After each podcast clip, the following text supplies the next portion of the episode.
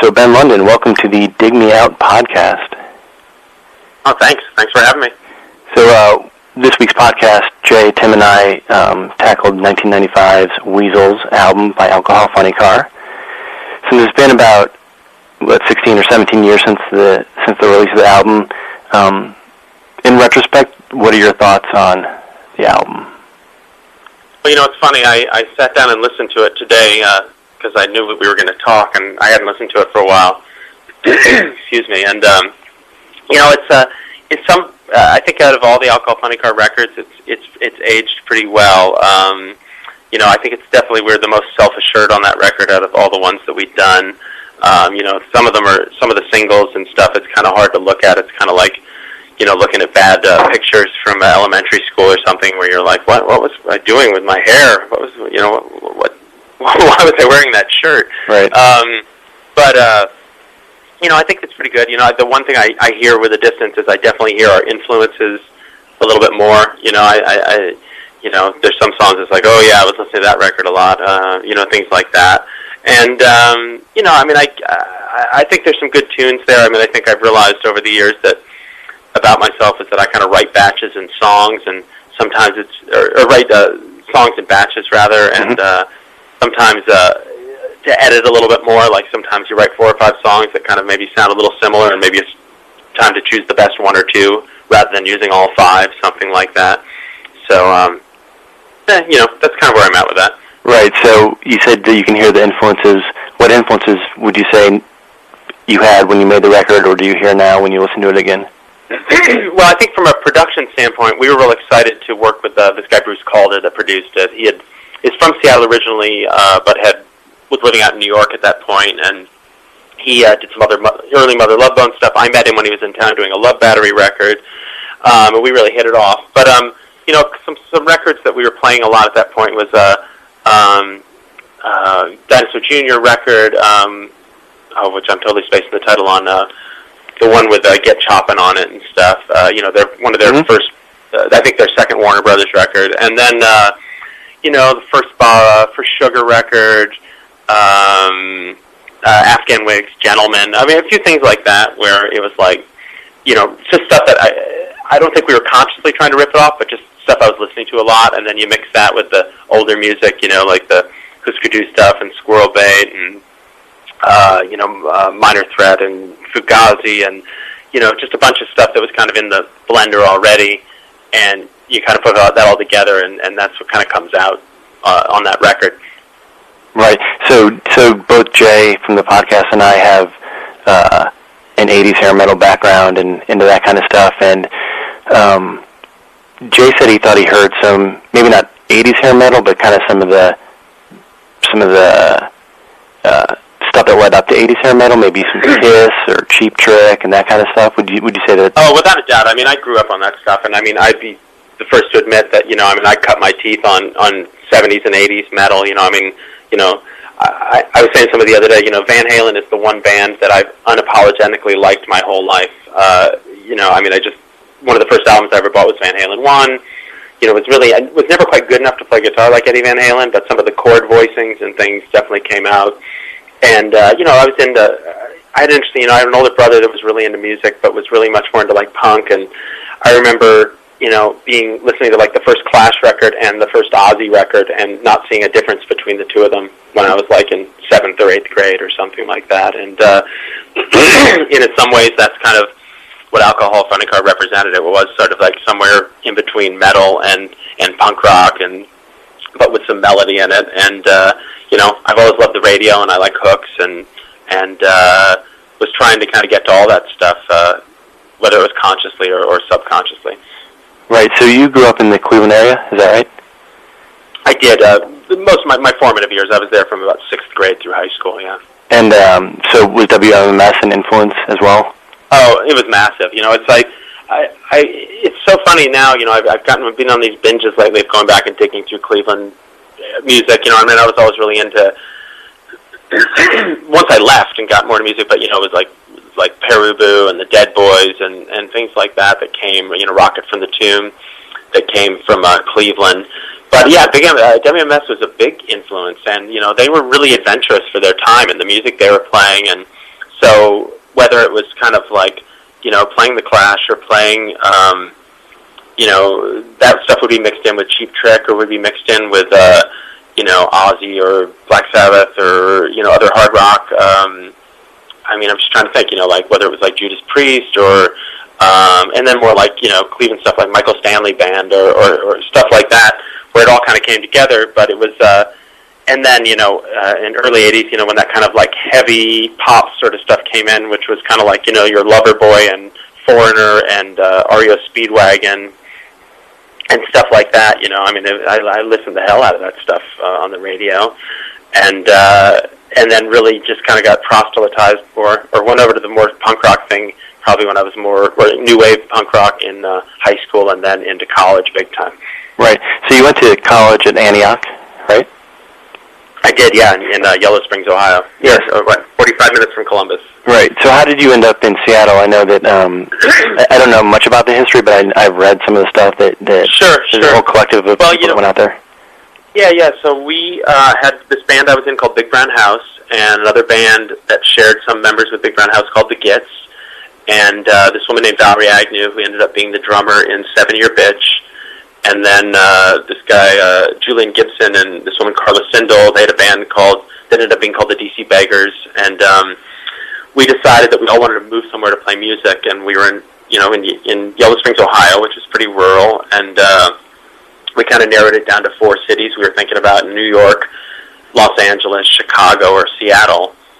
Or I guess San Francisco is in there. Like, San Francisco more than Los Angeles, rather. And, uh, you know, for a variety of reasons, whether it was New York was too expensive or Chicago was too close to Ohio and um, San Francisco seemed too expensive. And we decided on Seattle just because some of us had traveled through there for one reason or another in the year or so prior. And it seemed like a good place to go. And it just by chance turned out to be a good place to be for music. I mean, I was a DJ in college on uh, WYSO in Yellow Springs, and uh, the only band that I'd heard of at that point from Seattle was Soundgarden, just because we got that Ultramega OK record that was on SST uh, that we played at the station. Right. And uh, you know, so there really wasn't even that much of a thought process like, oh well, Soundgarden's from there, we should go out there. It was just sort of like, well, there's a band, there are bands out there, but we just want to go someplace where we can go do our thing. And uh, we moved out there and we started, you know, uh, kind of meeting other bands and putting out records and put out our own records at first, and then got signed to uh, some local labels here, and uh, that's where you know that Weasels was the last record we put out for CZ Records, which put out the Gits Records and Seven Year Bitches Records before they uh, before Seven Years signed with Atlantic, and um, uh, you know it was a not a not a it was a great experience in that we got to make records and do all that stuff, but being on that label was uh, not a great experience. Right. So when you moved out there, it was kind of the the beginning of the national attention for Seattle. a little bit before, so we moved out August of '89. Okay. So, like I said, that there was, you know, nationally, people kind of had a sense of Soundgarden because they were on SST, and people had maybe heard of, uh, you know, Green River at that point, or Mudhoney was getting going. Um, there was like, uh, you know, Coffin Break was another band that had toured a bunch at that point, um, and Skin Yard and some things like that. But uh, you know, when we moved out, you know, to be honest, we were really kind of like, I mean, Mudhoney and you know, the whole Sub Pop thing seemed super kind of cliquey, and and we were kind of contrarians, and so kind of wanted to do something that was completely opposite of that, and kind of moved against the grain on that. But uh, you know, it's kind of I kind of laugh at ourselves now about it, but at the time uh, we kind of were insular and kind of focused on our own thing, and met some like-minded bands like the folks in a band called Hammerbox, uh, Gas Huffer, the Derelicts, um, uh, Subvert, a bunch of just bands from here that we kind of got along with, probably you know more as friends or whatever than anything, and uh, and then it just happened to be a great place to you know be a part of this when everything exploded. Right. Uh, so So, so obviously everybody knows about the whole, like you just said, the grunge explosion. Um, did it did it feel that way? Did it feel like Seattle was under the under the microscope? When I mean, could you feel it as a band there? Uh, yeah, I mean, I always joke that you know we we had an experience that we probably, as a band, that we probably never should have, and you know the amount of uh, major label interest we had, and labels flying us around, and all this sort of stuff. You know, if we hadn't been from Seattle, I can't imagine that would have happened uh, in the same sort of way. But it was kind of crazy. I mean, it was like there was a couple clubs that were, you know, kind of like the clubhouses for the scene. You know, like the Crocodile Cafe and the Rock Candy and places like that. And it got to be kind of weird that you'd be like at the Crocodile on a Friday night, and there'd be a bunch of people there, and you know, like at this point, people in town, you know, whether it's like Babes in Toyland or these different bands that were kind of big from other areas were spending a lot of time here, and you'd be just like hanging out with your friends doing your thing, and then there'd be like the next month a magazine, you know, if, you know, one of the music magazines would come out, and there'd be like a bunch of pictures of people just like hanging out in Seattle. Right. It was just like some random night. but uh, you know, I mean, I kind of found it. I mean, it, it was really strange, but I also found it kind of exciting and you know, there's been a lot of discussion recently with it being the 20th anniversary of uh, Nevermind and stuff. And my band now, we were part of a tribute thing we did with Chris Novoselic and uh, some folks uh, a couple weeks ago. And uh, uh, and that you know these books have been written, and uh, you know I've done interviews for several of these grunge oral histories at this point, and uh, you know people focus on a lot of the darkness of that period but it was also kind of exciting too. You know, I mean, it was kind of exciting that all these bands that had worked really hard were getting this chance. Uh, you know, so you know, we know about the big four. You know, we know about Alice in Chains and Pearl Jam and Soundgarden and Nirvana.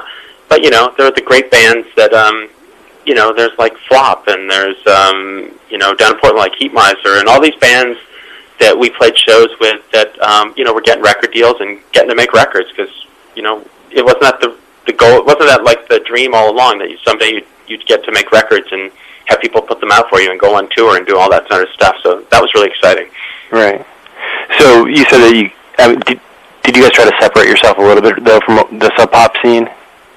I mean, yeah, I think so. Just only because I think that musically, uh, when we first arrived, you know, the music that the Gits was doing, um, that later that Alcohol Funnycar was doing, and some things, it was just leaning. It was maybe a little more influenced by sort of English punk rock or um, you know more traditional '77 style punk or rock and roll, and a little less um, metal influence. Mhm. Even though I've got a lot of metal in my background, um, so I think that when we first got out here, it was sort of understanding like what is you know this just sounds like Black Sabbath or something. Why why you know why that's you know that's like old. Why would you want to do that? And then you know in uh, over time you, you definitely see the uh, you know, the, I don't see the the uh, the divisions at all now the way I did at that particular moment in time. right. But uh, I think you know we probably embraced some of the sort of grunge tendencies or some of that influence a little bit more than some of our contemporaries that we moved out with. Right. So is it the kind of thing where you could go to a club and or a record store or a restaurant and bump into Kurt Cobain or Layne Staley or somebody else? Oh yeah, I mean, and, and you know, I mean, I, I didn't know them those folks as well then as I do now. But I mean, you know, there were certain places like, you know, I have one great story is that Nils Bernstein, who's the uh, publicist at uh, Matador, has been for a bunch of years now. He used to work at Sub Pop, but he had a record store here in Seattle called Rebellious Jukebox. And I used to go in there buy records all the time and just talk to Nils because you know he knew about great music and stuff. And him saying at one point, you know, kind of like post Bleach but pre Nevermind, where he was like, "Yeah, I'm gonna." Nirvana asked me to start doing their fan club stuff for him, and so he, uh, you know, his his PO, he got the PO box or whatever, and um, and he started telling me stories like as Nevermind was coming up. He's like, "Man, you won't believe it! Like, uh, I got a call from uh, you know Gary Gersh from their manager that says, you know, they're going to be at number one. They're going to beat Michael Jackson next week." and you're like, "What?" And then. uh you know, it went from him getting like three or four letters to five letters to ten letters to them like showing up with like two and three giant mail bags worth of mail. Right. You know, in the course of like a couple months. Right. And um, I remember him telling me this really funny story where like at some point somebody had written a letter that was like some guy that knew Kurt from Aberdeen. And he's like, man, I was I was on watching you on TV. I'm in prison. I was watching you on TV, and you came on, and I was like jumping up and down, and you know screaming. I was like, "That's my buddy Kurt! I can't believe my buddy Kurt's on TV." and he was like, "You remember how your mom used to tell us to stop making noise in the basement? Well, you showed that bitch, didn't you?" and we were just like, "You've got to be kidding me! You've got to be kidding me! You're going to write somebody a letter like that?" But it, but it was pretty awesome. And uh, yeah, I mean, all those folks were around. Um, you know, whether it's Mudhoney guys. I mean the Soundgarden guys, and you know, I mean there was connections like Stuart Hallerman, who was uh, Soundgarden's front of house guy, an old friend of theirs, like had a recording studio called Avast, where we that's where we recorded that Weasels record. Um, and so while we were making that record, I remember like Chris Cornell and Matt Cameron swinging through to grab some piece of gear from Stuart or different things like that. And you know, it just uh, it just kind of you know was what it was. It's uh, you know, uh, it's there's ever since then there's been a regular flow of bands from Seattle that have gotten big on one level or another, and and uh, you know you just kind of see folks around and people let them be, and and that's that pretty much. Right. So my introduction to Alcohol Funnycar was probably the way a lot of people's was, and I, or maybe not. I don't know how many albums, or how many copies Brain Scan soundtrack sold, but uh, I remember that was the first time I heard you guys. Was um, did you guys consider that was a, was that a hit song for for the band? yeah, I mean, I think that song "Shapes" that was yeah. on Brain Scan was probably our biggest song, um, and that's the one that. Um, off of our Time to Make the Donuts record that really got all the record label attention. So we put an EP out first called Burn. It was like a five song EP, and we definitely had some labels starting to sniff around, like Capitol, and um, and then when that record came out, and and you know there was the crazy stuff going on with just Nirvana blowing up and everybody looking for the next Nirvana, and uh, so Ruffhouse, which is uh, Cypress Hill's label and the Fugees label decided they wanted to start doing rock music. So this guy Chris Schwartz, uh, who was the head of that label, came out here and was interested in signing us. And so as part of him courting us, they asked us to be on that soundtrack, and actually ended up making us the single on it, and made a video for it and stuff like that. And um, uh, and yeah, and they serviced it to radio, and then you know we kind of stupidly. Uh,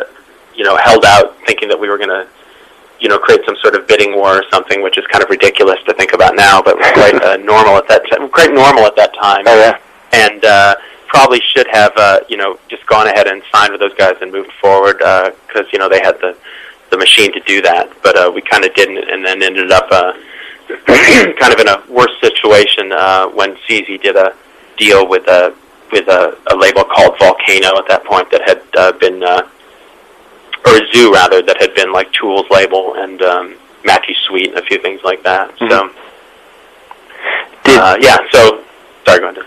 No, I was gonna say, did the did the success of Shapes um, did that play any factor into how you wrote this stuff for Weasels? Like, did you, uh, you know, to make another song like that? no, I mean, it really definitely weren't. We weren't trying to reproduce that per se, because I think that while we were getting this record ready, it I don't know if that.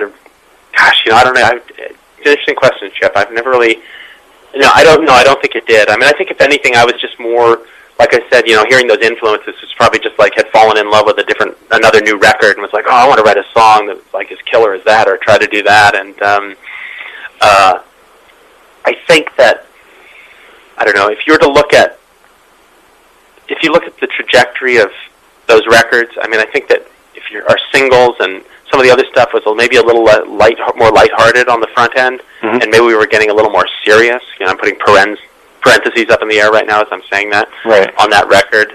Uh, but um, yeah, I don't know. I mean, I think it was probably just influenced by a bunch of the stuff I was listening to, and uh, you know, uh, I don't know, trying to find that place where it was still heavy but melodic and and all that sort of stuff. Right. So you'll you'll hear as as we review it that heavy and melodic are, are words that we toss around quite a bit in the review. Um, and I think I, I posed it, or maybe Jay posed the question of um, I think I did about um, what you may have sounded like had you had a second guitarist.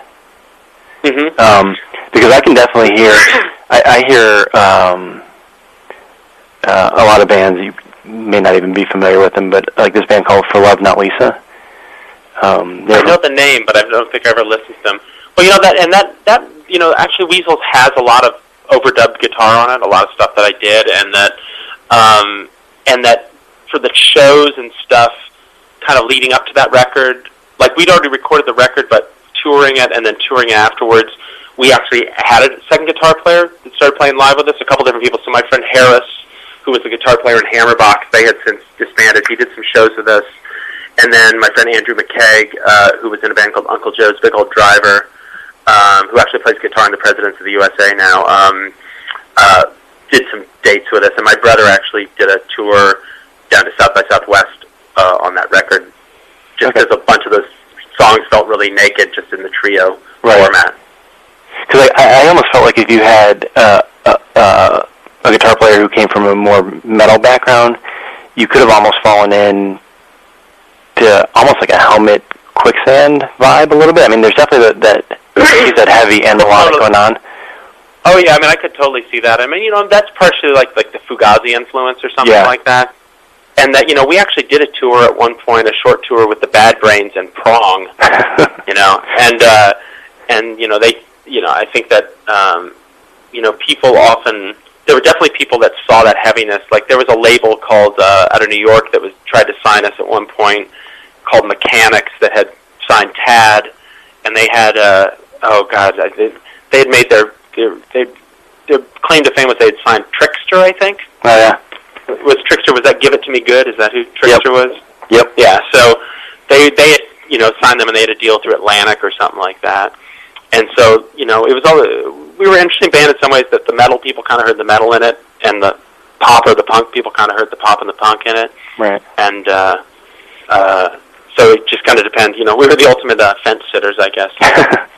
so that that is a good lead into the next question. And you mentioned a couple of bands like Prong and Bad Brains. What other bands did you yeah. tour with?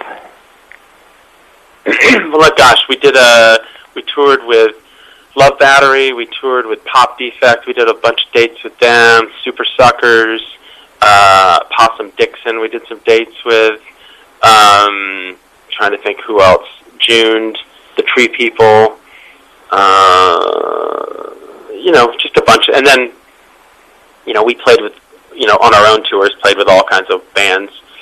You know, everybody from uh, Liquid Jesus and Sweet Lizard Ill Tet to, uh, you know, there were just so many bands on major labels at that point. It was kind of crazy, you know, right. to Walt Mink or, or whoever else it might be. Right.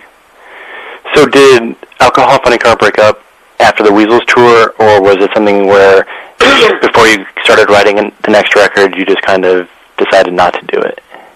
Um, I think I just kind of, I mean, I think we were all getting worn out, and uh, you know, we we kind of as a band had some drummer issues. You know, I mean, I think probably our best lineup, purely musically, was was the lineup that made the time to make the the, EP and the and the first album. Even though those records don't necessarily reflect it, um, Buzz uh, Crocker, who was the drummer on those records, was just a really great drummer, and and uh, you know, unfortunately, he had some issues that that made him had him not be able to continue playing with us. But uh, the um, and Joel actually, you know, was a, the guy that plays drums on Weasels is a great drummer, and went on and played with Neko Case afterwards and stuff like that. And uh, I think it was just sort of, you know, I, you know, with the maturity of being older now. Um, you know, he kind of stepped into a weird situation with a band that was already established, and we were going through all this label stuff. And um, you know, the thing, the dynamics of having a trio is there's kind of one person that's always the odd person out, and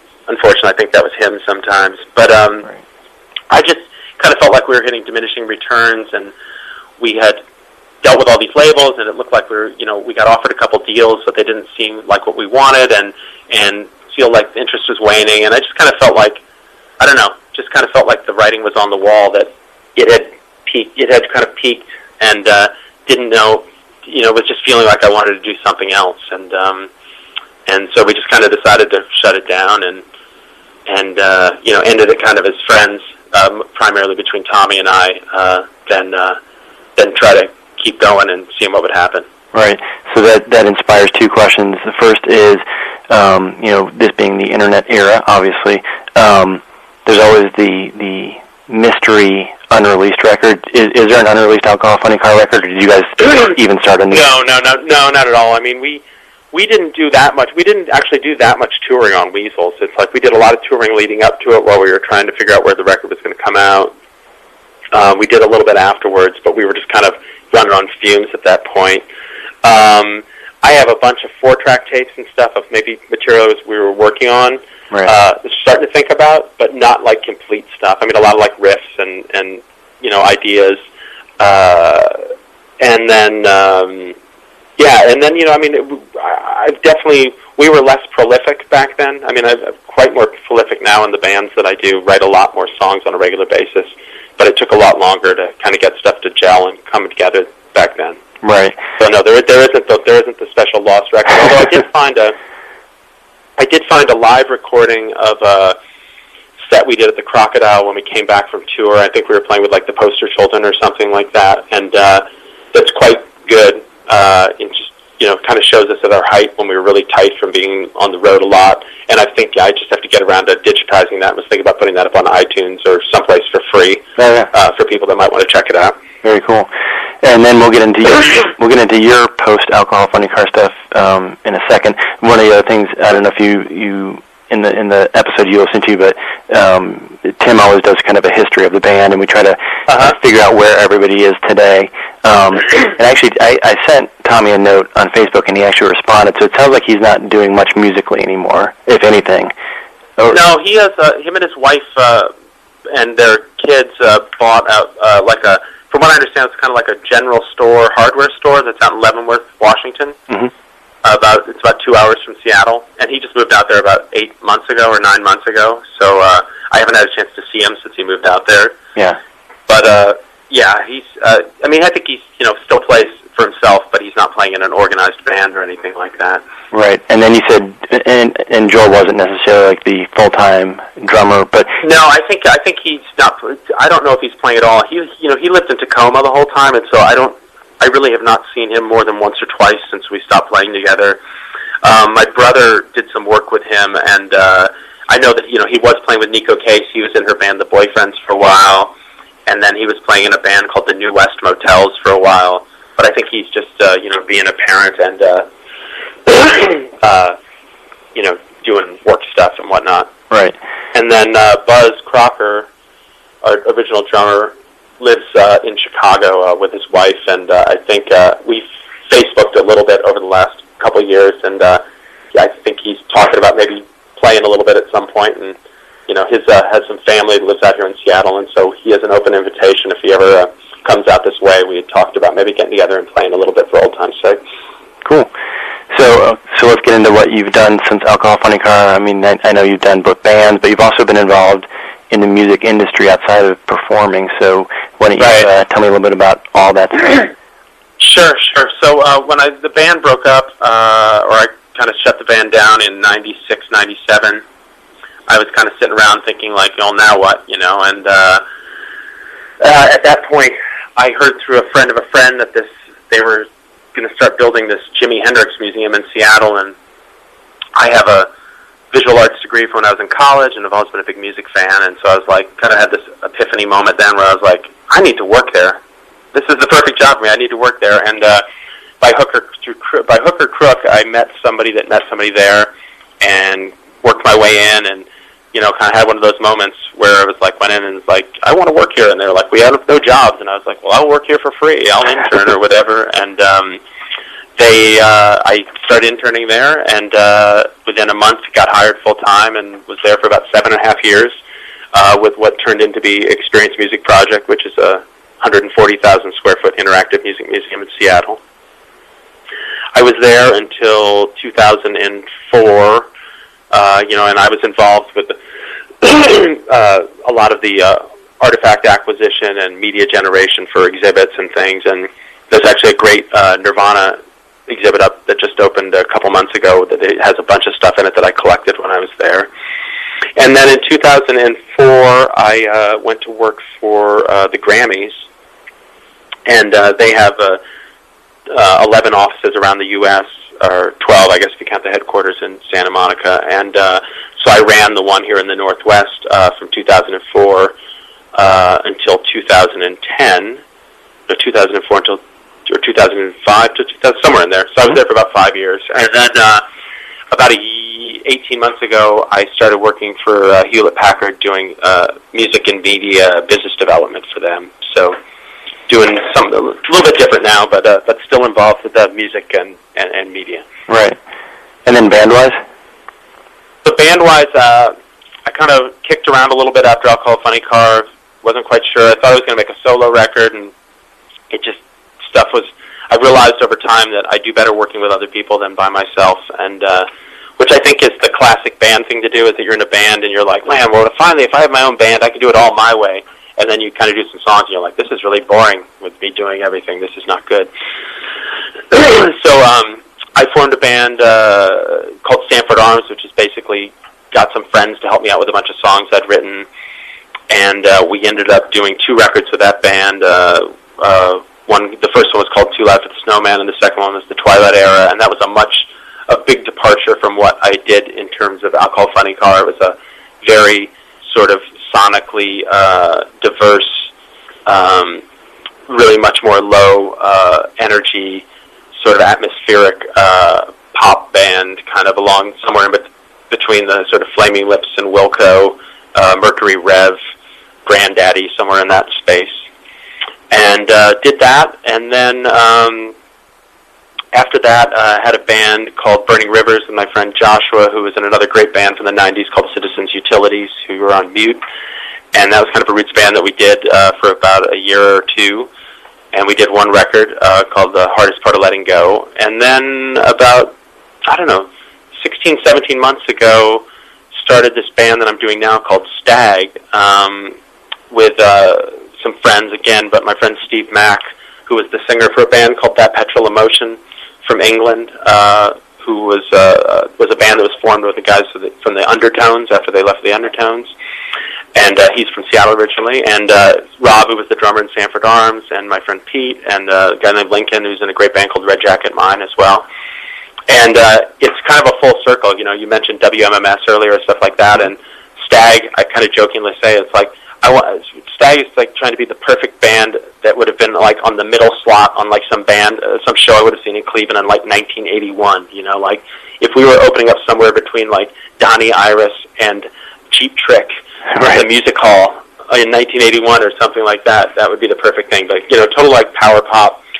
Um, and we've done uh, two EPs, and we have a single that just came out um, on Fin Records. Uh, uh, just about a six weeks ago, and um, there's some videos up on YouTube and all that sort of stuff. So, uh, but uh, we're going in in January to record another uh, EP with uh, Jack Endino, who's produced all our stuff. Who you know did Nirvana and Soundgarden and Hot Hot Heat and a bunch of stuff like that. So. Right. Very cool. So um, I'll close it out with this. So. Uh, all three of us, Jay, Tim, and I, I think we agreed on, Yeah. t- on, on two things, um, kind of overall through the reviews that, um, and I don't know if you find this hard to believe or not, but I hadn't really listened to Alcohol Funnycar um, until recently. Uh, you know, the Sanford Arms stuff I loved, and I knew Right. you had been in Alcohol Funnycar, but I had, you know, that was more of the that was the pre Spotify days and the pre Right. you know all those other places to listen to stuff.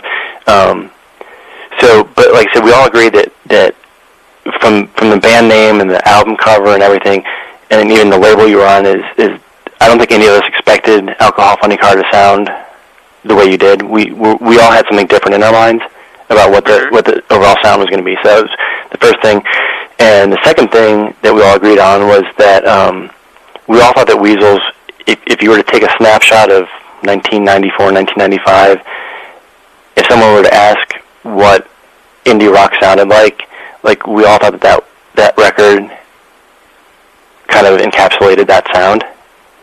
well, I think that's that's you know I think you're probably saying the same thing that I was saying earlier is that I heard my influences uh, heard the influences in it uh, a lot, and um, I think so. You know, I mean, I think from a production standpoint, you know, it was like it was we were still using tape then for everything.